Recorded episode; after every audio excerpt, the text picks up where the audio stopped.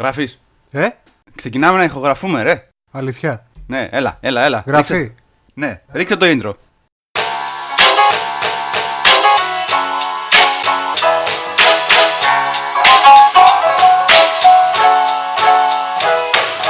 Αν το πήρες απόφαση να πατήσεις το play, ακούς το Strip Flakes.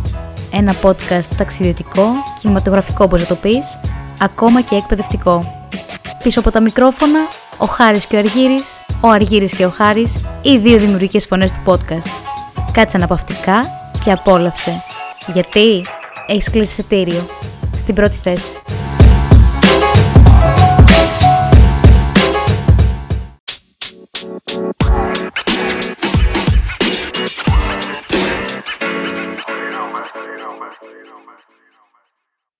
Και αυτό από εδώ και πέρα θα είναι το intro μας, το εισαγωγικό μας. Οι Trip Flakes σας παρουσιάσανε την Ελένη Μάντικα να παρουσιάζει τους Trip Flakes. Επιτέλους έχουμε και το δικό μας intro. Καιρός ήταν, είχαμε αργήσει κιόλας. Έτσι, γιατί με τα μηνύματα και τις αποστολές δεν μπορούσαμε να κάνουμε τίποτα. Ευτυχώς τώρα προέκυψε, βρεθήκαμε με την Ελένη και το ηχογραφήσαμε. Για αυτό το επεισόδιο έχουμε την. Ε, ας το πούμε, είναι το πρωτόγνωρο αίσθημα μετά από δύο περίπου μήνες που βρισκόμαστε στον ίδιο χώρο. Έχουμε μια απόσταση των ε, υποτυπωδών. Ούτε, δεν είναι, δι- είναι δύο μέτρα, είναι δύο μέτρα.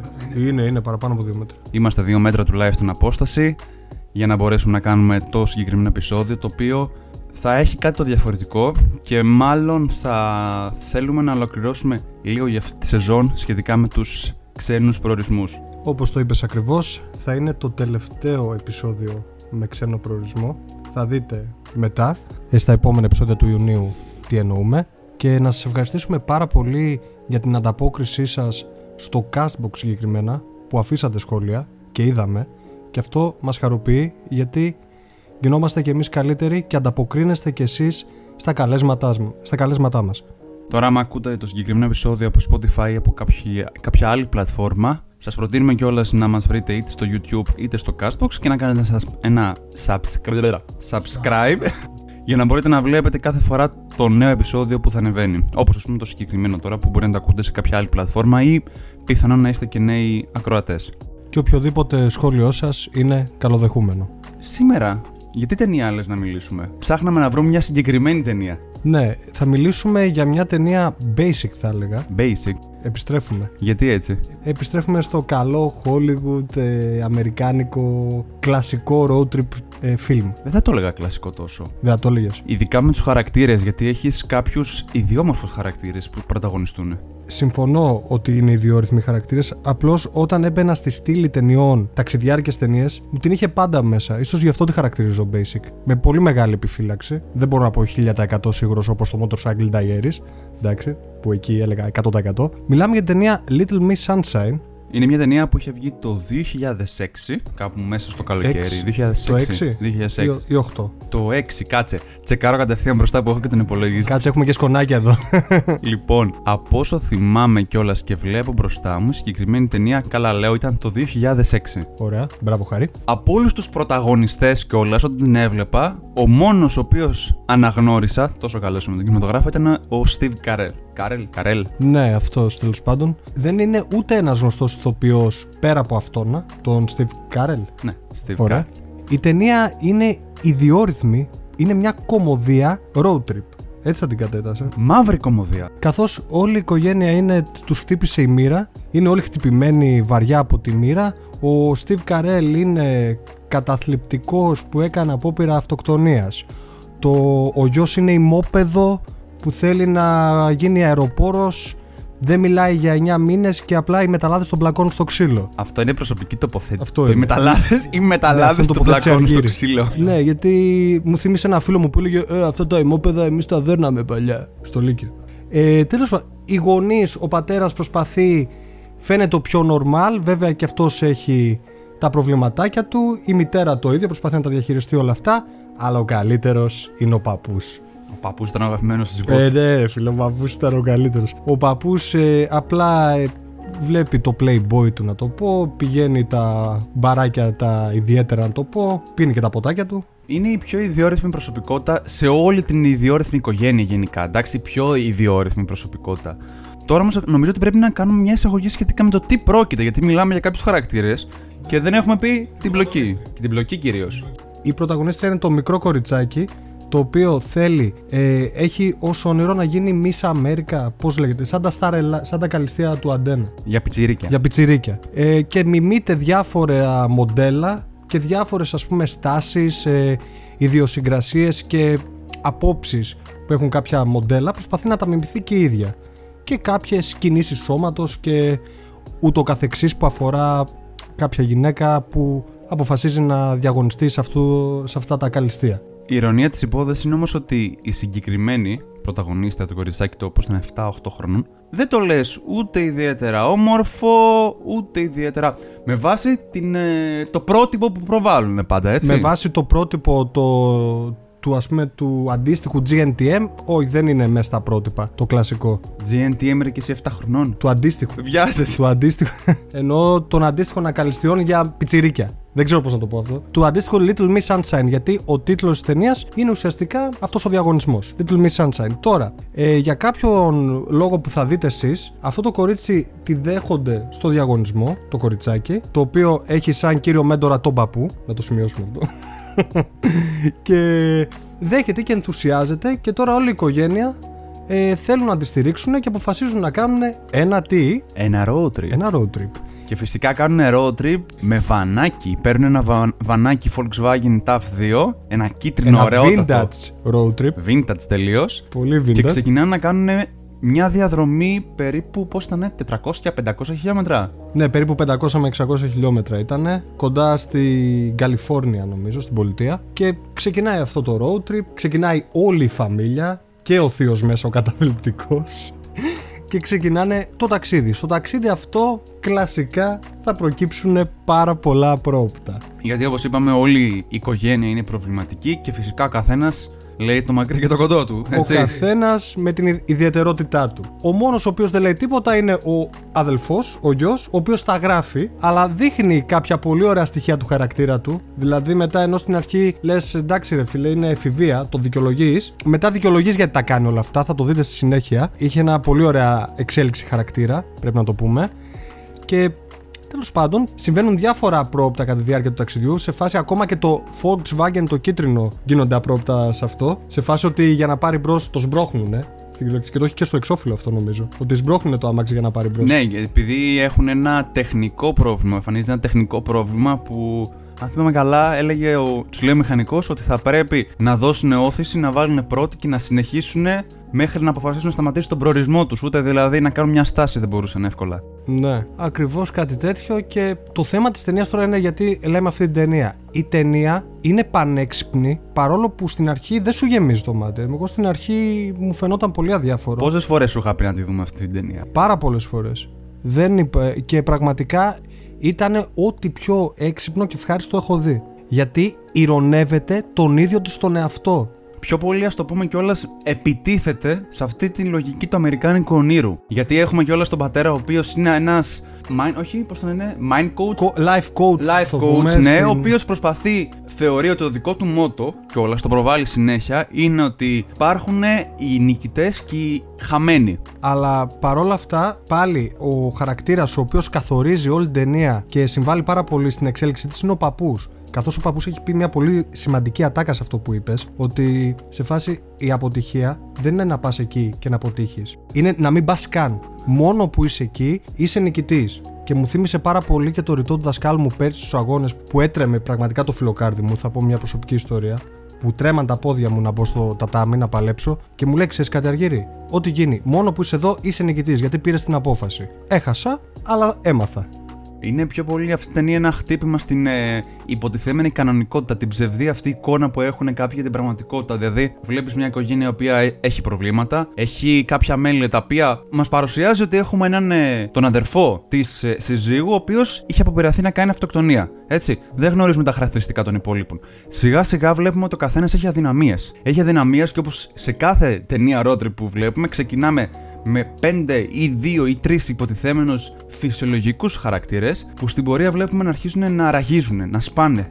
ουσιαστικά καταρρύπτει το αμερικανικό πρότυπο ότι όλοι είμαστε, δεν έχουμε αδυναμίες και δεν έχουμε ελαττώματα. Σου δείχνει αυτή η ταινία Ότι είμαστε τέλειοι. ότι είμαστε τέλειοι ακριβώς. Αυτό που προβάλλαν πάρα πολλοί αμερικάνικες ταινίες στο 90s ή στα 80s πιο πολύ. Καλά και στα millennium. Αλλά σου προβάλλει ότι ξέρεις τι, ο άνθρωπος είναι και για τα καλά του και για τα κακά του. Δηλαδή, σου δείχνει και τις δύο πλευρές. Και πολύ ωραία η ταινία ηρωνεύεται όλα αυτά τα ακαλυστία τα οποία τα κοριτσάκια που εμφανίζονται, οι ανταγωνίστριες εντός εισαγωγικών, εμένα προσωπικά με τρομάξανε. Όχι απλά δεν μου αρέσανε, έβλεπα δηλαδή ψεύτικα. Παιδιά, δηλαδή σαν να βλέπω μπαμπούσκες, αλήθεια στο λέω τώρα αυτό, ανατρίχιασα, οι οποίες προσπαθούν να κάνουν φιγούρες για να εντυπωσιάσουν το κοινό, όχι για το ψυχικό του Να εντυπωσιάσουν κυρίως ενήλικες, έτσι. ναι, ενήλικες. Όχι για να κάνουν το τέτοιο, όχι για, τα, για τις ικανότητές τους, απλά και μόνο για το εξωτερικό περίβλημα. Και όλο αυτό η ταινία το ειρωνεύεται απίστευτα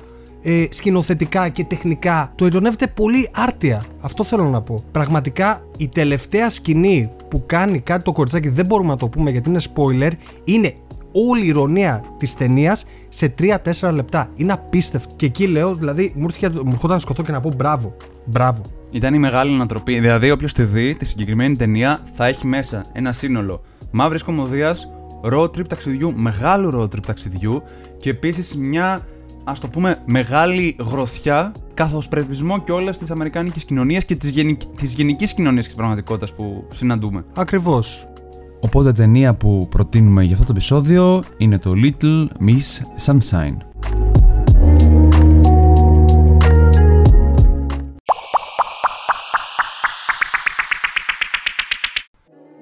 Και μετά από αυτή την πολύ ιδιαίτερη ταινία που θέλουμε τα σχόλιά σας και πάλι για, και για την ταινία και για τον προορισμό που θα ακολουθήσει θα πάμε σε έναν πολύ ιδιαίτερο προορισμό τον οποίο και εγώ και ο Χάρης θέλουμε να τον αφιερώσουμε. Πες μας Χάρη, πού; Κυρίως επειδή ο συγκεκριμένος προορισμός συνδέεται πάρα πολύ με τον Πόντο και λογικά αυτό το επεισόδιο κάποιοι θα το ακούνε είτε κοντά είτε μετά την ε, ημέρα μνήμης της γενοκτονίας του Πόντου. Ο λόγος λοιπόν για την ε, πόλη Μπατούμι ή αλλιώς Βατούμ, πείτε το πώς θέλετε, Της Γεωργίας. της Γεωργίας. Είναι η δεύτερη μεγαλύτερη πόλη της Γεωργίας. Να σημειώσουμε ότι η μέρα γενοκτονίας των Ποντών είναι 19 Μαΐου. 19 Μαΐου ακριβώς. Τώρα, η συγκεκριμένη, τη συγκεκριμένη πόλη την είχα επισκεφθεί πριν από περίπου δύο χρόνια, το 2018. Είχες πάει με αυτό το σκεπτικό ότι ήταν ε, πόλη που έζησε ο πο- ποντιακός ελληνισμός; Θα σου απαντήσω ειλικρινά. Όταν ε, είχα αποφασίσει να πάω στο Βατούμι, στο Μπατούμι, θα το λέω, θα το λέω Μπατούμι εγώ, όταν ε, αποφάσισα να πάω κανονικά στο Μπατούμι, δεν είχα στο μυαλό μου ότι συνδεόταν κάπως ή γενικά με τον Πόντο. Γιατί δεν ήξερα πάρα πολλά για τον Πόντο πέρα από αυτά που είχα μάθει στην τρίτη ηλικίου στην ιστορία. Τώρα, όταν ε, έγινε το booking στο εισιτήριο, γιατί αρχικά ήταν να πάω να βρω για μια μισή μέρα ένα φίλο μου ο οποίος δούλευε κοντά, Τούρκος σε καταγωγή, ηρωνία το βάζουμε πέρα, να περάσει τα σύνορα και να συναντηθούμε σε αυτή την πόλη. Όπως κάνω κάθε φορά, ξεκίνησα να ψάχνω πάρα πολλά πράγματα. Τι να δω, τι ιστορία υπάρχει και τότε έπεσα πάνω σε αναφορές ότι το Μπατούμι είχε ιδιαίτερες σχέσεις με τους Έλληνες του, του Πόντου και ιδιαίτερα μετά το 1880. Βέβαια. Λοιπόν, όταν είχα φτάσει κανονικά, μου έκανε, ήξερα πάρα πολύ ότι η Γεωργία έχει δικό της νόμισμα, έχει δικιά της ιδιαίτερη γλώσσα, δηλαδή ούτε προσωμιάζει, ας το πούμε, στο λατινικό αλφάβητο, ούτε στο ελληνικό, ούτε σε κάποιο άλλο. Είναι Είναι κοντά στο ρωσικό; κυριλικό θα το έλεγες, αλλά έχει μια ιδιομορφία πάλι κι αυτό. Είναι πιο ξεχωριστό σαν αλφάβητο. Δεν υπάρχει σε άλλη χώρα αντίστοιχο αλφάβητο. Σόπα. Οπότε όταν έφτασα εκεί πέρα, όταν είχα πετάξει ένα πρωινό, είχα πάρει, ακόμα αυτό το θυμάμαι, είχα πάρει την, τη Wizard την οποία δεν ε, τη συνηθίζω κιόλας. Και πετούσα για Γεωργία, αυτή βρίσκονται κάπου μ, περίπου, νομ, άμα θυμάμαι καλά, δύο ώρες μπροστά. Ή δύο-τρει ώρες μπροστά από εμάς. Οπότε όταν πετούσα, βρισκόμουν πιο αργά στην πόλη. Και συγκεκριμένα πρέπει να, για να φτάσω στον Πατούμι μέσα από το Κουταΐσι. Το Κουταΐσι είναι μια πολύ μικρότερη πόλη, δεν Γεωργία είναι. είναι; Στη Γεωργία, είναι προς το κέντρο. Πιο... Είναι, ας πούμε, στο, στο κέντρο της χώρας. Δυτικά είναι το Μπατούμι και ανατολικά είναι η Τυφλίδα. πρωτεύουσα της Τυφλίδας. Ναι. Όπως θυμάσαι εκεί που είχες πει, ποιο είναι αυτό το τμπίληση τότε με τη ζωή. Δεν είχα δει καθόλου την αγγλική ονομασία της Τυφλίδας και εγώ νομίζω ότι ήταν ε, παρεμφερές. Όχι, είναι το τμπίληση. Όταν είχα μπει, κα- όταν είχα, βασικά όχι όταν είχα μπει, όταν είχα μπει στη χώρα, ήταν φαντάσου από τις ελάχιστες φορέ που περνούσα κάπου εκτός της Ευρωπαϊκής Ένωσης και της Ευρωζώνης. Οπότε μου είχαν πάρει το διαβατήριο και μου βάλανε και μια σφραγίδα. Την έχω ακόμα τη σφραγίδα ότι μπήκα και βγήκα στη χώρα Ήταν της η Γεωργίας. πρώτη; Ήταν η δεύτερη. Μου είχαν βάλει μια στην Πολωνία για κάποιο αδιευκρίνηστο λόγο όταν ήμουν στην Κρακοβία τότε. Δεν ξέρω γιατί. Απλά ήταν η πρώτη φορά που απλά. Απλά ήταν η πρώτη φορά, επαναλαμβάνομαι. Που μου ζητήσαν το διαβατήριο για να μου βάλουν σφραγίδα. Στην ε, Πολωνία δεν ξέρω γιατί είχαν βάλει. Οπότε Ε, το είδαν έτσι και είπα να βάλουμε μια σφαγίδα να την έχεις. το Μπατούμι, για να το προσεγγίσω, έπρεπε να πάρω ένα λοφοριάκι από το Κουταΐσι και να πάω μέχρι την πόλη. Είναι παραθαλάσσια, βλέπει τη μαύρη θάλασσα. Και είχα διαβάσει, πριν πάω τώρα αυτό το πράγμα και το θυμάμαι ακόμη, ότι η λέξη ε, Μπατούμι ή Βατούμ έβγαινε από, την, ε, από το ελληνικό βαθούμ, βα, βαθύς, γιατί η, λέ- η ονομασία του πιο πολύ ταιριάζει με την έννοια της βαθιάς λίμνης, λόγω του ιδιαίτερου βάθους που έχει στη Μαύρη Θάλασσα. Περίμενα εγώ να δω κάτι πολύ χαμηλό. Μια πόλη που να μην έχει κάτι το ιδιαίτερο, αλλά με είχαν ενημερωθεί ότι θα συναντούσα ουρανοξύστες, δεν το περιμένεις αυτό, Ούτε και εγώ όταν μου το είπες. ότι θα μ, συναντούσα μια πεσμένη πόλη, αλλά θεωρείται τουριστικό θέρετρο. Των Αμερικανών συνήθως. Των Αμερικανών. Κυρίως, ναι. Κυρίως των Αμερικανών. Να φανταστώ μετά τη διάλυση της Σοβιετικής Ένωσης. Ναι. Αρκετοί με όσους μιλάω και είχαν πάει στο Μπατούμι πριν από 10 χρόνια, όταν τους έδειχνα εικόνε και τους έλεγα ότι ξέρεις κάτι, είδα αυτό και αυτό και μου λένε Στο Μπατούμι, σοβαρά τώρα. Ναι. Πριν από 10 χρόνια δεν Το είχε. Κάτι. υποτιμούσαν πάρα πολύ. Καλά, νομίζω ακόμα, ακόμα και τώρα. Ευτυχώς που έχουμε το χάρη να μας πει ότι δεν είναι έτσι. Οι περισσότεροι δεν έχουν ε, πάει. Τώρα μπαίνω μέσα στο ένα μικρό λοφοριάκι. Θυμάμαι ότι είχα πληρώσει μια αντιστοιχία για διαδρομή κάπου δύο ώρες και κάτι περίπου 4 ευρώ. Φθηνό. 4 ευρώ, ναι, Πολύ τίποτα. φθηνό. Και μιλάμε για ιδιωτικό λοφοριάκι, έτσι. Χωρούσαν κάπου 4-5 άτομα. Δεν μιλάμε για μεγάλο λεωφορείο.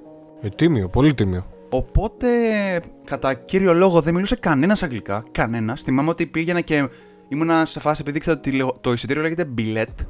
Billet, κάπως έτσι το φωνάζουν. Μπιλιέτ.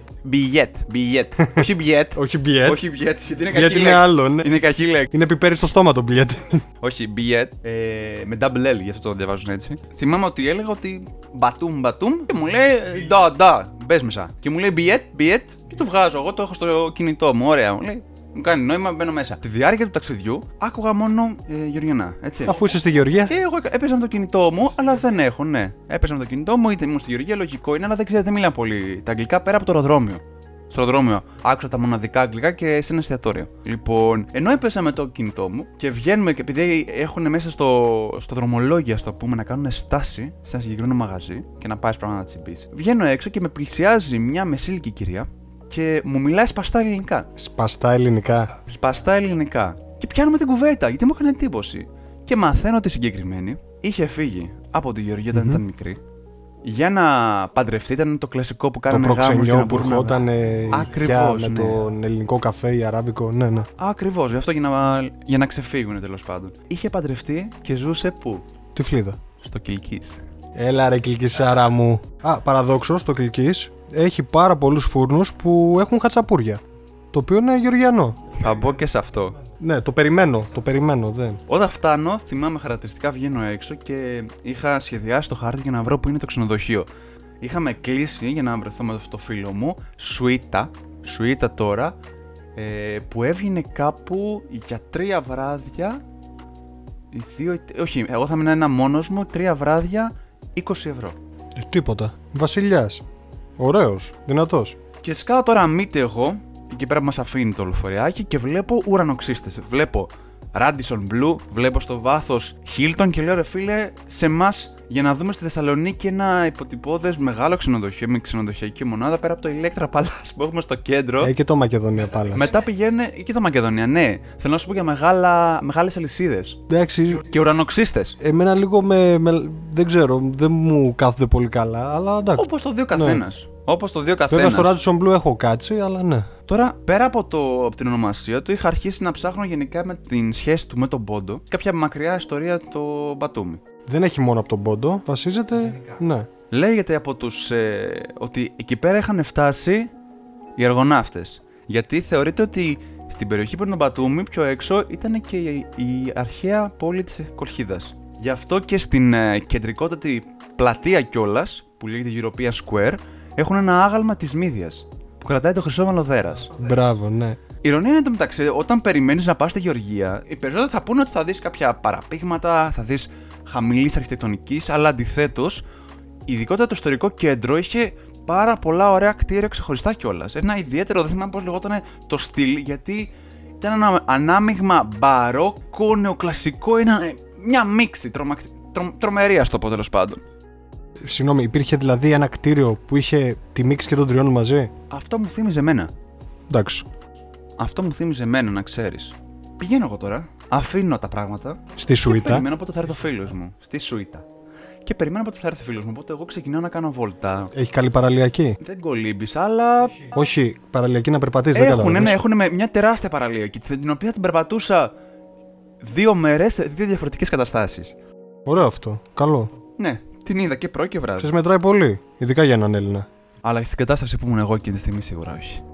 Αφήνω τα πράγματα, βρίσκω το χάρτη και ανοίγω. Είχα σημειώσει φυσικά αυτό, αυτό και αυτό αρχ- αρχικά να δω από την πόλη. Οπότε ξέρω, άμα έχεις την ευκαιρία να δεις μια πόλη από ψηλά, θα πρέπει να είναι το πρώτο πράγμα που θα κάνεις. Και επειδή μου είχε μείνει αποθυμένο, είχα, πριν από ένα μήνα τότε είχα πάει Βαρκελόνη και δεν είχα πάρει το τελεφερίκ. Ήξερα ότι υπήρχε τελεφερίκ στο Πατούμε που είχαν 2 ευρώ πήγαινε έλα. Ε, Στη Βαρκελόνη είναι τα πιο ακριβό. Παίρνω το μόνος μου, ανεβαίνω μέχρι πάνω, παίρνω μια θέα, βλέπω στο βάθος ουρανοξύστες. Κυριολεκτικά μου είχε, κάνει, μου είχε κάνει τόσο εντύπωση για τέτοια πόλη να έχει ουρανοξύστες. Το έχεις και βίντεο νομίζω. Ακριβώς, ναι, είχα ανεβάσει. Επειδή. Greg on Trek ε, στο facebook. Ναι, ναι, ναι, το είχα ανεβάσει και σε βιντεάκι, επειδή μου είχε κάνει ιδιαίτερη εντύπωση για τη συγκεκριμένη πόλη. Ανέβηκα, ενθουσιάστηκα, παίζει να κάθεσα κάπου μια μισή-δύο ώρες απλά και μόνο να χαζεύω τον ορίζοντα και μετά κατέβηκα κάτω Με τα πόδια. με το τελεφερίκ. Α, ήταν με επιστροφή; Ναι, ναι, ναι, ναι, συμπεριλαμβανότανε. Ωραία. Κύριος. Και βλέπω ένα ρολόι, ένα ιδιαίτερο ρολόι που μου θύμιζε πάρα πολύ το ρολόι της Μύρνη. Είχε μια ιδιαίτερη αρχιτεκτονική, οπότε θυμάμαι ότι είχα δει έναν κυριούλη παππού, ένα παππού τέλος πάντων, ο οποίος με βλέπει να το κοιτάω. Έχω καθίσει και το χάζα και το βάζω φωτογραφίες και αρχίζει και μου μιλάει Γεωργιανά. Άντε να καταλάβεις εσύ. Αλλά το στείλω ότι κάνει να μου μιλήσει, εγώ του κάνω νόημα ότι δεν ξέρω τι ακριβώς λες. Και πλησιάζει ένας νεαρός που μάλλον πρέπει να ήταν ο εγγονός του και αρχίζει και μου μιλάει, καταλαβαίνει ότι είμαι ξένος και μου μιλάει στα αγγλικά. Και από εκεί μαθαίνω ότι το συγκεκριμένο ρολόι, το ρωτάω, λέω, Αυτό τι είναι; Μου λέει, Α, μην το κοιτάς, λέει, έχει κάπου 10 χρόνια. Αυτό που σου είπα στην αρχή.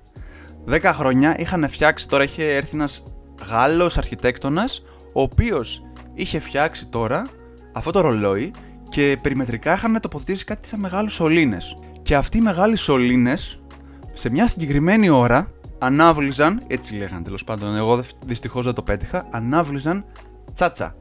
Το τσάτσα. Τι είναι το Το τσάτσα; τσάτσα. Περίμενε, τι είναι αυτό; Όχι τσατσά. Ω, τσάτσα, ναι. Εντάξει, δεν νομίζω να ανάβλυζε τσατσάδε τώρα να πετάγονται έτσι. Ε, ούτε το χώρο, αυτό εννοώ. Τσάτσα είναι το εθνικό του ποτό ή αλλιώ το πούμε εμείς το κρασί. Πότε πάμε βατούμ, είπαμε; Ένα ιδιαίτερο. Σε όποιον λέω αυτή την ιστορία, κάθε φορά μου λένε ότι πότε πάμε βατούμε να πιούμε τζάμπα κρασί. Τη συγκεκριμένη Όχι, ώρα. εντάξει, ένα μπουκαλάκι θα έχω, ξέρεις, για... και μια μπύρα για το Γεμίζει, σβήσιμο. γεμίζει, Ναι. ναι. Είναι, είναι, δηλαδή το συγκεκριμένο είχε κατασκευαστεί στο πλαίσιο όλης της ανανέωσης της παραλιακής από το 10. Και απλά πετάνε τσάτσα έτσι. Δώσε Μια τσάτσα. φορά, το, μια φορά την ώρα, το συγκεκριμένη βατουμιότ. ώρα, ναι. Μια φορά τη μέρα τέλος πάντων. Φαντάζομαι ότι έχουν κάτω. Έχουν ένα πύργο το οποίο έχει μια τεράστια σφαίρα και έχει σπυριδωτό τώρα και το λένε ο πύργος της αλφαβήτου. Πόσα γράμματα έχει η ελληνική αλφαβήτο. 24.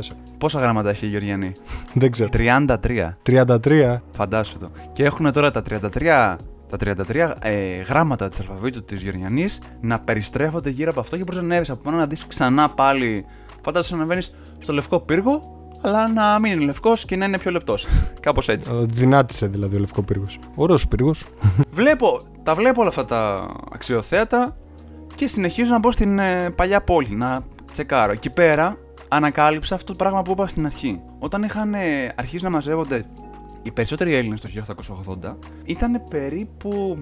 Πόσο μου είχαν πει, πάνω από 2.000-3.000 Έλληνες στον Πατούμι. Είχαν κατασκευάσει εκκλησία, την εκκλησία του Αγίου Νικολάου, γιατί όταν πλησιάζω, άκουγα απ' έξω ορθόδοξες δοξασίες αλλά φυσικά στα γεριανά. Και μπήκα μέσα, ήταν όλο το, ίδιο- το πα- παρόμοιο στυλ. Ορθόδοξη δεν είναι. Ορθόδοξη ναι, αλλά θέλω να πω ότι η συγκεκριμένη εκκλησία ήταν γραμμένα απ' έξω Άγιος Νικόλαος, υπήρχε κανονικά η επιγραφή και επίσης και υπήρχε ελληνική επιγραφή σε ταμπέλα μαζί με τα Γεωργιανά που γύρισε κανονικά. Έχουν φυσικά μέσα και των Αρμένιων, που οι Αρμένοι δεν είναι Ορθόδοξοι καθαρά. Έχουν δικιά τους εκκλησία, είναι- υπήρχε κάπου αλλού. Οπότε μετά περιμένω το φίλο μου, σκάει και ο φίλος μου τέλος πάντων, και άρχισε να με γυρνάει τώρα, να με κάνει γύρε, να μου δείχνει αυτό, αυτό και αυτό. Είχε ξαναπάει. Αυτό ζούσε κοντά σε μια περιοχή που λέγεται Χόπα, κάπως έτσι στα σύνορα. Οπότε το Βατούμι ήταν μεγάλη πόλη. Τέλος πάντων, και μου λέει θα κάνουμε μια βόλτα λίγο να δεις και την βραδινή παραλία και θα γυρίσουμε. Αυτό που μου είχε κάνει πιο πολύ εντύπωση πέρα από το τελεφερίκ είχαν δύο ιδιαίτερα αγάλματα. Το άγαλμα του Αλή και της Νίνο. Του Αλή και της Νίνο. Και της Νίνο. Λοιπόν, υπάρχει ένας, μια, ας το πούμε, θρύλος μεταξύ του Αλή και της Νίνο. Ο Αλή ήταν ένας, Πασάς. ας το πούμε, γιος ενός πολύ γνωστού αφέντη στο Αζερμπαϊτζάν, οπότε είναι μουσουλμανικής θρησκείας, μουσουλμάνος τέλος πάντων, και η Νίνο ήταν, ήτανε πριγκίπισσα από την Αρμενία, χριστιανοί, οι οποίοι ερωτεύτηκαν. Και υπάρχει τραγική ιστορία ότι κάθε φορά τα ψάχναν ο ένας τον άλλον, ότι όταν βρισκόντουσαν πάντα γινόταν κάτι. Είχαν και τον πόλεμο κανονικά με την εισβολή της Ρωσίας στο Αζερβαϊτζάν. Είχαν εισβολές από διάφορες άλλες φυλές και χανόντουσαν. Και δεν γινόταν με αυτά τα γάλματα. Τι γινόταν; Τα, τα βλέπεις και τα δύο κανονικά και σιγά σιγά, ανά μία ώρα όπω το θυμάμαι, σιγά σιγά έρχονται κοντά και γίνονται ένα. Τα γάλματα. Τα γάλματα αυτά. Είναι φαντάσου διάτρητα. Και ενώ έρχονται κοντά κοντά, μετά από λίγο, ενώ γίνονται ένα, διαχωρίζονται. Ήταν πιο πολύ συμβολικό όλο αυτό. Συμβολίζει ότι όταν Όσο συναντιούνται συχνά συναντιόντουσαν. κάτι κακό γίνεται; Όχι, Σαν ότι ιονός. όσο συχνά συναντιόντουσαν, γινόντουσαν ένα για λίγο και μετά πάλι χωρίζονταν. Γιατί η Εξαιτίας- μοίρα τους χώριζε. Εξαιτίας το θέμα της θρησκείας και της καταγωγής. Τι ιστορίας πιο πολύ. Ξέρεις όταν μου είπες Αλή και Νίνο, περίμενα να ακούσω κάτι με Αλή Πασάκη και κυραφροσύνη. όχι, όχι. Αλλά όχι, καμία σχέση. σχέση. Έχουν αυτή μακριά. εντάξει. Και Νίνο μου ήρθε κάτι άλλο στο μυαλό, δεν θέλω να το πω. όχι. Το. μ, Δηλαδή το συγκεκριμένο μου έκανε πιο πολύ εντύπωση. Τώρα. δηλαδή τα αγάλματα κουνιούνται και όταν ενώνονται απότομα κόβονται. Ε, ξαναχωρίζονται. Σκέψω ότι είναι δύο αγάλματα, πλάκες σε, δι- σε, διά- σε διαφορετικά ύψη. Και σιγά σιγά σιγά το ένα αρχίζει και ενώ- γίνεται, ενώνεται με το άλλο, στο πούμε. Οπότε διαπερνάει το ένα το άλλο. Και ενώ το διαπερνάει σιγά σιγά. Το, μιλάμε για πάρα πολύ, σε- σε πάρα πολύ αργή κίνηση τώρα αυτό, έτσι. Το είχα κάνει σε slow motion, όχι σε, σε ε, stop motion, κάπως έτσι τέλος πάντων. Ε, αυτό είναι πολύ πρωτότυπο. Πάρα πολύ ωραίο. Ήταν ωραίο, ναι, ήταν πάρα πολύ. Ήταν, γι' αυτό εμένα μου άρεσε πάρα πολύ. Τώρα; Θα έλεγα, επειδή μου άρεσε κιόλας να μου πεις για το φαγητό. Χατσαπούρια. Το φαγητό κυρίως. Πριν πάω για το φαγητό, έχεις δοκιμάσει ποτέ αναψυκτικό αχλάδι; Έχω πολύ καιρό να πιω ανθρακικό. Αναψυκτικό αχλάδι, άμα έχεις δοκιμάσει. όχι, είναι όχι. αυτό το θέμα. Τι επιπτώσεις θα έχω, τι συνέπειε. Τίποτα. Α, τίποτα. Εγώ πες να, να πίνω και δύο την ημέρα. Μ' άρεσε τόσο πολύ γιατί ξέρω ότι δεν πρόκειται να το ξαναβρω κάπου. Δεν σε πείραξε; Όχι. Εντάξει. Αυτό σίγουρα δεν με πειράξε. Ωραία. Κάτι άλλο που με πειράξε αυτό το Οχ. θέμα μου. Αρχικά, το χατσαπούρι, να πούμε, που, λέ- που είναι ας το πούμε το εθνικό φαγητό ή το... Είναι όπως λέμε βασικά εμείς στο γύρο. Πώς έχουμε στο γύρο, Ναι. Αυτοί έχουν το χατσαπούρι και έχει, έχει διαφορετικές μορφές, ανάλογα την περιοχή. Έχει τυρί μέσα. Έχει τυρί, έχει τυρί, απλά έχει διαφορετική μορφή. Δηλαδή, το χατσαπούρι της Ατζαρία, γιατί υποτίθεται το Μπατούμι ανήκει στην περιφέρεια της Ατζαρία. Το βασίλειο της Ατζαρία το λέγαν τότε. Ατζαρία, Ατζαράκη, you know. ναι, ναι. Ο κριτικός από την Ατζαρία, ξέρω εγώ. Και μοιάζει, όταν το είχα δει για πρώτη φορά, μου θύμισε πάρα πολύ πενιρλί. Είναι, ας το πούμε, σαν ένας σκαφοειδέ. Έχει μέσα γιωμένο τυρί και βάζανε ένα αυγό. Οπότε δεν τι έκανες, έσπαγες στην άκρη και σιγά σιγά τα ανακάτευε Έσπαγες στο αυγό. την, την, ε, την άκρη από το πενιρλί όπως το λέω εγώ και το ανακάτευε με το αυγό με το τυρί και το τρώγες. Δυνατό. Ήταν ωραίο, ήταν το ωραίο, το ωραίο της υπόθεσης. Δηλαδή το βουτούσες, ξέρω εγώ, και έκανες έτσι πασπάλιζες.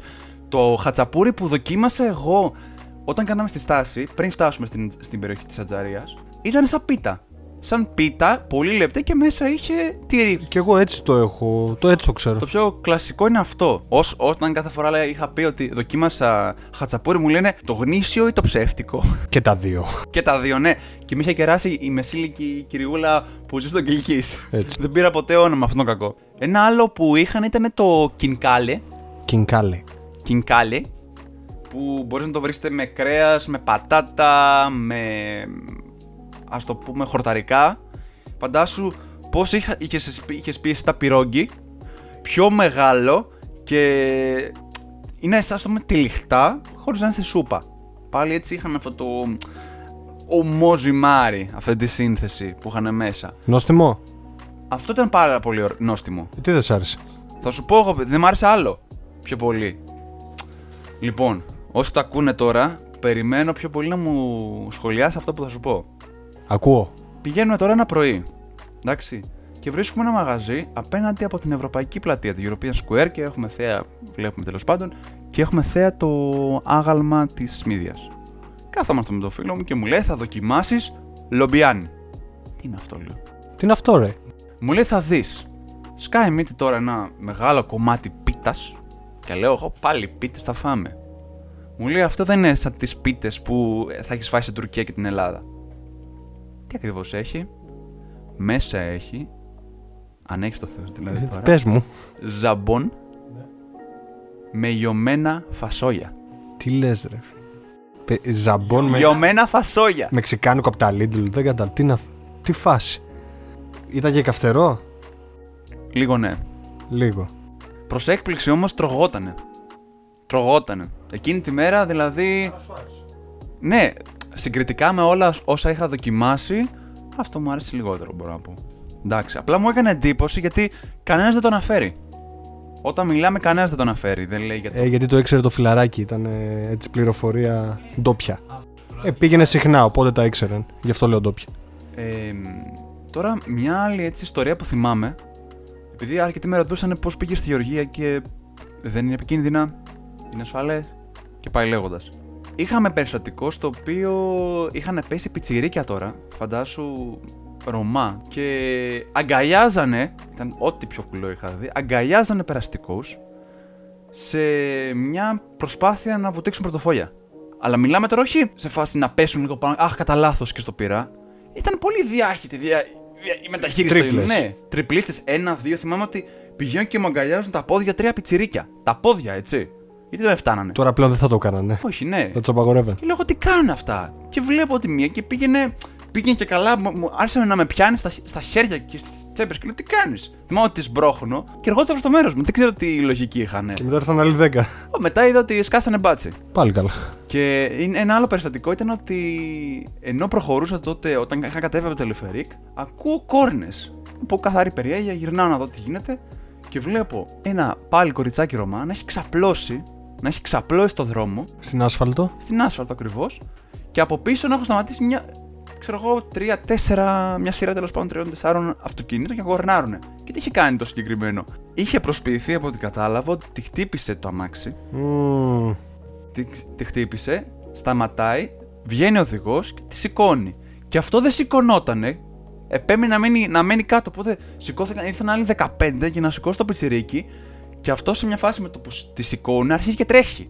Συγγνώμη, Ήρθαν 15 οδηγοί από πίσω ή άσχετοι; Ήταν... Οδηγοί και άσχετοι. Γιατί σου λέει ότι έχουμε σκηνικό εδώ πέρα. Κάτι τέτοια περίεργα είχα δει. Και ο τύπος τη σηκώνει και απλά τρέχει. Το πιτσιρίκι. Α, το πιτσιρίκι σηκώνεται μόνο. του. Ναι.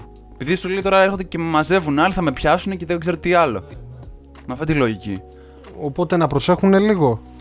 Ε, σίγουρα εντάξει. Πιο πολύ μου, μου είχε πει ο φίλος μου ότι στην Τυφλίδα έχουν κάποια θέματα. Ως, όχι όσο. Δηλαδή, άμα σε καταλάβουν ότι είσαι τουρίστας, άμα καταλάβουν από το βλέμμα σου ότι είσαι λίγο χαμένος και ψάχνεσαι, μπορεί να κάνουν και λίγο να παίξουν τριπλίτε που λε και εσύ. Ναι, ναι. Οπότε εντάξει, λίγο προσοχή σε αυτό. Να προσέχετε. Αυτό που μου έκανε όμως εντύπωση στο, στο Μπατούμι είναι ότι δεν έχουν ε, μέσα μαζικής μεταφοράς με την έννοια που λέμε εμείς. Δεν έχουν δηλαδή κλασικά λεωφορείακια που μπαίνεις, χτυπάς στο στήριο και φεύγεις. Τι έχουν; έχουν τα λεγόμενα μαρστρου... μα- πώς τα είχα πει, μα... μαρστρούτσκα, κάπως έτσι. Μαστρούτσκα. Ήταν σαν, σαν βανάκια απαγωγής ρε εσύ. Σαν βανάκια. Σειρώμενη πόρτα, Έλα, παιδιά, πάμε. σειρώμενη πόρτα, ανοίγανε, είχαν μπροστά ένα αριθμό, ήξερε τους αριθμούς ο φίλος μου και το χρησιμοποίησαμε μία φορά, Και δεν το ξαναχρησιμοποιήσατε γιατί κινδυνεύσατε. το χρησιμοποίησαμε μία, και- μία φορά να πάμε και να έρθουμε όταν θέλαμε να πεταχθούμε στο βοτανικό κήπο. Επειδή έχει και βοτανικό κήπο. Το Ενδιαφέρον. πάτωμε. Μπαίνουμε μέσα. Μα, ε, αυτοί μι- μιλάνε Γεωργιανά ή Ρώσικα. Κάποιοι. Ο φίλος μου ήξερε κάποια Ρώσικα, οπότε άρχισε να τους μιλάει Ρώσικα. Καταλαβαίνουν ότι δεν είναι από την περιοχή. Μάλλον ο οδηγός ήταν πιο φιλικός, μας ζητάει στο σύνολο τώρα άκου. Στο σύνολο 50 λεπτά. Όχι ο καθένας, 50 λεπτά εισιτήριο οι δυο μας. 25 λεπτά. Όταν ήταν να επιστρέψουμε, Μας ζήτησε το σύνολο που πήραμε. Είχα, θυμάμαι μπροστά είχαμε μια οικογένεια Ρώσων. Ο καθένας είχε πληρώσει 1,5 ευρώ. Ο καθένας και μας είχε ζητήσει ένα. Δεν υπήρχε κοστολόγιο. Ό,τι ήθελε ο οδηγός. Γιόλο. Δηλαδή, ένα που συμπαθούσε μπορούσε να το βάλει 50 λεπτά και σε ένα, ας πούμε, 3 ευρώ. Μπορεί να μην ήταν, να μην ήταν στο mood και να έλεγε σήμερα θα το Δέκα- χρεώσω. 10 ευρώ όλοι. Το μέσο μαζικής μεταφοράς, έτσι. Καλά, 10 ευρώ δεν θα βάζεις, εντάξει. Μην Ε, όχι, υπερβάλλεις τα- κι εσύ. Λέμε τώρα 10 ευρώ, εντάξει, κατάλαβες. Για την παραλία δεν μου είπες. Για την παραλία. Για την παραλία, την περπάτησα την παραλία. Δηλαδή, την είδα το βράδυ, την είδα το πρωί, την είδα ξανά το βράδυ. Έως ότου την τελευταία μέρα που ήταν ε, να μείνω υποτίθεται όλη τη μέρα μόνος μου εγώ. Θα μείνω υποτίθεται τι δύο μέρες μόνος και τι δύο με το φίλο μου. Οπότε ο, ο φίλος, έχουμε κάνει τώρα τη βόλτα, έχουμε βγει και πιάμε και ένα ποτήρι τσάτσα έτσι σε ένα ωραίο μπαράκι. Α, όχι το τζάμπα που. Όχι, όχι, όχι, όχι. Και μου λέει, θέλεις να πάμε σε ένα μπαρ που βρίσκεται στο κέντρο ενός πάρκου μεγάλου και πάει λέγοντας. Λέω εγώ, γιατί όχι, πάμε και από εκεί πέρα. Μου λέει, θες να παραγγείλουμε ένα γλυκό, κάτι να τσιμπήσουμε. Λέω εγώ να πάρουμε, θα πάρω κάτι από εδώ, κάτι από εκεί πέρα. Σαν ε, γνωστός λίγο μαζόχας και λίγο περίεργος όταν επιλέγω τα φαγητά που θέλω να δοκιμάσω, είχα επιλέξει ένα κέικ στα φίλη. Όπο, όσο, όσες φορές λες αυτή την ιστορία πεθαίνω να ξέρεις. Ένα κέικ σταφύλι. Το στέλνεις της υπόθεσης ότι τη... μου λέει ο φίλος μου να Και δω. εσύ είδες τα πάντα, το κέικ σταφύλι. Ρε φίλε, έχεις δοκιμάσει κέικ σταφύλι. Καλά, εσύ θα μου πεις που το δοκίμασες. Εγώ δεν παίζει μετά από αυτό που άκουσα. Λοιπόν, και μου λέει ο φίλος μου να δοκιμάσει, λέω δοκίμασε. Το δοκιμάσει, λέει Α, δεν μ' αρέσει τόσο. Καλά, λέω, εγώ θα το φάω ούτως ή άλλως. Το φάω εγώ με κόκα κόλα. Κατεβάζω εγώ το κέικ σταφύλι. Πιο πριν, Αναψυκτικό αχλάδι. πιο πριν και από το τσάτσα, δεν, είχαμε, δεν είχα πιει αναψυκτικό αχλάδι. Όχι, είχα πιει αναψυκτικό αχλάδι, αλλά με είχε πάει σε ένα ουκρανικό επειδή του άρεσε. Μου λέει: Έχω ένα ουκρανικό, πάω να δοκιμάσω. Possible. OK, Ουκρανικό, Γεωργιανό, μια μίξη, όλα τέλος πάντων. Έχω φάει το κέικ σταφύλι. Αυτός θα φύγει την επόμενη μέρα, θα έπαιρνε λεωφορείο για να φύγει να πετάξει από Τραπεζούντα και Κωνσταντινούπολη, που θα έμενε εκεί πέρα. Και μ, με το που φτάνουμε 9 η ώρα, αρχίζω και νιώθω ζαλάδες. Σου βάλαν κάτι μέσα στο κέικ. Δεν σταμάτησα να βγάζω τα ισόψυχα μου. Εννοώ ότι είχα στην κοιλιακή μου χώρα, να το πω πιο έτσι ειλικρινά. Από τις 9 η ώρα μέχρι την επόμενη μέρα, θυμάμαι ότι μέχρι τα ξημερώματα σταματάω. Ο, ο φίλος μου μου λέει, έλα πάμε να φας καμιά σούπα και έτσι δεν μπορούσα να φάω τίποτα. Αναγκάστηκε φυσικά να φύγει για να με αφήσει, οπότε ήμουνα από τις 12 η ώρα το μεσημέρι μέχρι τις 8 η ώρα το επόμενο πρωί σε κατάσταση Εκτάκτο ανάγκης. Χάλια τέλος πάντων. Χάλια. Έτσι.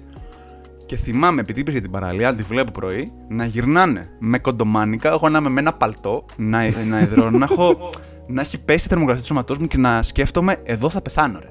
Να σκέφτομαι ότι εδώ θα πεθάνω. Σας ανακοινώνω με ένα νέο κρούσμα στην παραλία του Βατούμ. από κέικ αχλάδι. Δεν ήταν από το κέικ, ε, όχι κέικ αχλάδι, κέικ σταφύλι. Α, ναι, κέικ σταφύλι. Συγγνώμη, έχει και τόσα φρούτα. Και θυμάμαι να σηκώνομαι, να ξαπλώνω κάθε τρεις και λίγο σε παγκάκια, δηλαδή τώρα να βλέπεις ένα τρελό ψηλό με ένα γκρι παλτό, ο άλλος με το κοντομάνικο το λευκό να ξαπλώνει σε παγκάκια. Δεν είμαι καλά. Οπότε Ναι, η παραλία δεν σου έκανε καλή εντύπωση, να φανταστώ. η παραλία μου είχε κάνει εντύπωση. Αλλά μετά τα χρειάστηκες. Αλλά, αλλά μετά τα χρειάστηκα λόγω του ότι πίστευα ότι θα περάσω καλά την τελευταία μου μέρα. Με το κέικ σταφύλι, Και ναι. το κέικ σταφύλι με κατέστρεψε. Οπότε, Οπότε, τι έγινε, μη φας κέικ σταφύλι. Έκλεισα νωρίτερα εισιτήριο και για να το κλείσω κιόλας εδώ πέρα, φτάνω να βρω τον αυτόν που είχε το λεωφοριάκι. Ήμουνα μόνος μου σε αυτό το λεωφοριάκι και ο τύπος δεν μιλούσε πάλι γρήγορα αγγλικά. Έτσι. Και εγώ ήθελα να κάνω αιματολογικές εξετάσεις. Ευτυχώς όχι. Η λέξη, η λέξη ήταν το στυλ. Αεροπόρτο, αεροπόρτο, κουταίσι, κουταίσι. Αυτό. Και μπαίνουμε στο βανάκι, εγώ να έχω σηκώσει το κεφάλι μου ψηλά. Σταματάει σε μια φάση ένα βενζινάδικο. Και λέω εγώ, «Τι σταματάει. Βγαίνει, μου κάνει νόημα, χτυπάει το ζένι, μου λέει. Α, Από τον τύπο με το Βίλνιους. Χειρότερο, ναι. Χει- Χειρότερο στην γιατί βγαίνω έξω. Λέω, «Α». του κάνω νόημα, τι γίνεται, τι φάση. Μου λέει, καπούτ, καπούτ. Α, το καπού σημαίνει χαλασμένο. ε, Το... Και οι Γερμανοί το λένε. Και ο τύπος τι εννοούσε; Α, τι- Α, δεν εννοούσε χαλασμένο. Εννοούσε ότι δεν είχαμε βενζίνη. Πω. Και έπρεπε να βάλουμε βενζίνη. Και λέω, γιατί με, γιατί, γιατί, γιατί με έβγαλες έξω; Υποφέρω. Τέλος πάντων, βάζει βενζίνη ευτυχώς, μπαίνω μέσα. Θυμάμαι ότι φτάσαμε πάλι να κάνει την, ε, τη στάση. Εγώ δεν βγήκα. Φτάνω στο αεροδρόμιο και την έβγαλα στα, στα καθισματάκια. Θυμάμαι έπαιζε, είχε και μάτς Άρης Πάοκ εκείνη τη μέρα. Και καθόμουν και έβλεπα Άρης Πάοκ στο κινητό μου για να ερεμήσω. Μέχρι το επόμενο πρωί να πάρω την ε, πτήση της επιστροφής. Καλό ταξίδι, κακό τελείωμα. Αυτό έχω να πω μόνο. Δεν πειράζει. Δεσμε... Δεσμεύεσαι να ξαναπάς για να, για να εξορκίσεις το κέικ στα φίλη. Και να δω και λίγο παραπάνω από τη φύση, να σου πω την αλήθεια. Μμ. αφιερωμένο το σημερινό επεισόδιο στους Έλληνες του Πόντου. Καμία και ανασπάλωσεν.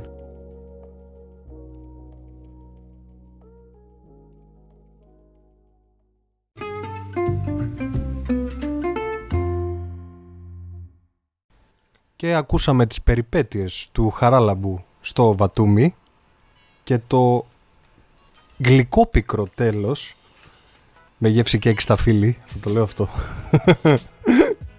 και τώρα θα πάμε στις προτάσεις μας. Όταν μιλάει ο Αργύρης και με λέει χαράλαμπο, ή θέλει να με εκνευρίσει ή θέλει να μου πει κάτι σοβαρό. Ε, σοβαρό. Αυτή τη στιγμή ισχύει. Δεν ξέρω αν ισχύει από τα δύο. Ε, σοβαρά μιλάω. Λοιπόν, παίρνω πάλι εγώ ένα blog. Έχω λόγο που λέω Insta προφίλ, όχι ότι δεν είχα blog. Είναι πολύ ιδιαίτερο το σημερινό Insta προφίλ. Και το ξαναλέμε, αυτό το επεισόδιο είναι αφιερωμένο στους ε, πόντιους. Οπότε η σημερινή κοπέλα που θα αναφέρω είναι η Φιλίππα Κάτω Παύλα Σκάρ, έτσι λέγεται στο Instagram, που θα βάλουμε τα link εννοείται. Είναι μια ταξιδιώτησα η οποία έχει ζήσει πάρα πολύ καιρό στην Κωνσταντινούπολη, στην Τουρκία. Το ιδιαίτερο της υπόθεσης είναι το προφίλ της έχει πάρα πολλές εικόνες από τη χώρα της Τουρκίας και, ειδι... και ειδικότερα συγκεκριμένα έχει πάρα πολλές εικόνες από πόντο, από τραπεζούντα, έχει εικόνες από Καπαδοκία με τα αερόστατα, έχει πάρα πολύ ε, υλικό από τις ομορφιές που κρύβει η χώρα της Τουρκίας. Ε, επίσης έχει πάει και Ισλανδία και τη ζηλεύω λίγο γι' αυτό. Οπότε ένα. Κάποια στιγμή θα πάμε και Ισλανδία, μην αγχώνεσαι. Το έχω, είναι στα όνειρά μου αυτό. Με Κούβα, μετά Ισλανδία. Οπότε, Φιλίππα, στο χρωστούσα και αυτό η σημερινή μου πρόταση για το επεισόδιο του Βατούμ. Οπότε πετάει το μπαλάκι σε μένα. Κατευθείαν, πιάσε. Να μιλήσω για το blog. Το blog το οποίο θα αναφέρω εγώ σήμερα λέγεται littlehopeflags.com Το όνομα της ε, blogger είναι μια κοπέλα που λέγεται Alkist. Ωραίο όνομα. Και όταν το είχα πετύχει την πρώτη φορά, έψαξα να βρω περί τίνος πρόκειται. Ξέρεις, πάντα πηγαίνω στο about να δω με τι ασχολείται κάθε blog. Η αλήθεια είναι ότι στην αρχή μπερδεύτηκα μέχρι να καταλάβω. Μέχρι ως ότου βρήκα ένα κομμάτι που γράφει κιόλας ότι το συγκεκριμένο blog μιλάει για όλες αυτές τις σπάνιες στιγμές επιφύτησης. Δηλαδή, όταν σου έρχεται κάποια ιδέα, όταν σου έρχονται, ας το πούμε, αναμνήσεις από ταξίδια, όταν θες να καταγράψεις κάποια σκέψη σου ή όπως το λέει αυτή κιόλας aha moments και sour thoughts. Αχά μου θυμίζει το συγκρότημα λίγο ή το αχά αχά το τραγούδι, ναι. Και το χρησιμοποιώ στο πούμε αυτό που έχω καταλάβει κιόλας εγώ από το blog της σαν ε, προσωπικό ημερολόγιο, σαν ε, χώρος στο οποίο καταγράφει οδηγούς σχετικά με την αυτοβελτίωση, εμπειρίες από ταξίδια, κριτικές για βιβλία ή το άλλο κομμάτι που λέει για συμβουλές για σχέσεις, το οποίο η αλήθεια είναι ότι ακόμα δεν το έχω διαβάσει τόσο πολύ για να δω περί τίνος πρόκειται ή τι συμβουλές καταγράφει. Οπότε ναι. Μας δείχνει το χαρακτήρα της ουσιαστικά και τις σκέψεις της σε ένα blog. Νομίζω κάθε blog, κάθε blog προσπαθεί να δείξει το χαρακτήρα. Αυτή πάει να δείξει όλη την ψυχολογία της και όλη την το φάσμα του εσωτερικού της κόσμου. Ακριβώς αυτό, ακριβώς αυτό. Οπότε θα βάλουμε και το link. Θα βάλουμε και το link, θα βάλουμε και το Instagram της Φιλίππας. θα γίνει αναφορά. Και της Φιλίππας και της Άλκης της. Ιδιαίτερα ονόματα και τα δύο. Έχουμε δύο γυναίκες σήμερα, βλέπεις. Ναι. Κάναμε τη διαφορά, πάντα υπήρχε άντρας άντρας ή άντρα και γυναίκα. Ναι, σήμερα είναι ναι, γυναίκα-γυναίκα. Και νομίζω ότι κάπου εδώ μπορούμε να ολοκληρώσουμε το σημερινό επεισόδιο. Σας ευχαριστούμε για ακόμα μια φορά για τα σχόλιά σας και για την ανταπόκρισή σας ως προς τα καλέσματά μας. Και επίσης χαιρόμαστε που όλος αυτός ο κόσμος που ο οποίος βασικά σιγά σιγά άρχισε να χτίζεται και το ακροατήριο μετά το Μάρτιο και μεγενθήθηκε από ό,τι είδα. Αυξήθηκε, ναι. Αυξήθηκε, ναι, εντάξει, συμβαίνει. Κράτησε κιόλας. Έμεινε, ας πούμε, σταθερό επειδή μπήκαν και την ακούσουν το προηγούμενο επεισόδιο μετά αφού του είχαμε μια μικρή περίοδο παύση. Και φυσικά το συγκεκριμένο επεισόδιο, όπως είπαμε και στην αρχή, είναι το τελευταίο με ξένο προορισμό, γιατί φέτος θα έχουμε Ελλάδα, μέχρι ότου επιστρέψουμε πάλι σταθερού προορισμούς του εξωτερικού και μπορούμε φυσικά να βγούμε στο εξωτερικό. Οπότε μένουμε Ελλάδα για αυτό το καλοκαίρι. Και τα λέμε στο επόμενο επεισόδιο.